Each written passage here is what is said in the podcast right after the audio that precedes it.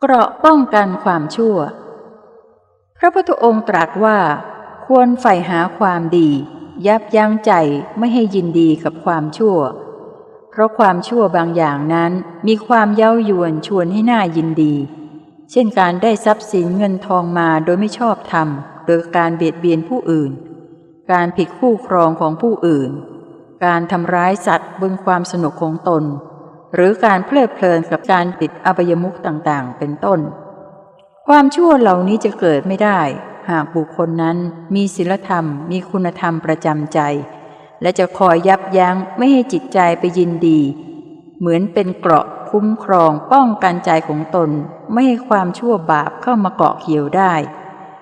ผู้ประพฤติธรรมจึงมีธรรมะคอยคุ้มครองให้ปลอดภัยจากสิ่งชั่วร้ายที่จะเข้ามาในใจได้ ดังคำที่ท่านกล่าวไว้ว่า ธรรมะย่อมรักษาผู้ประพฤติธรรม ธรรมะจึงเป็นที่พึ่งอันปลอดภัยของบุคคลได้ ดังพระพุทธพจน์ว่า จงมีธรรมเป็นเกราะ มีธรรมเป็นที่พึ่ง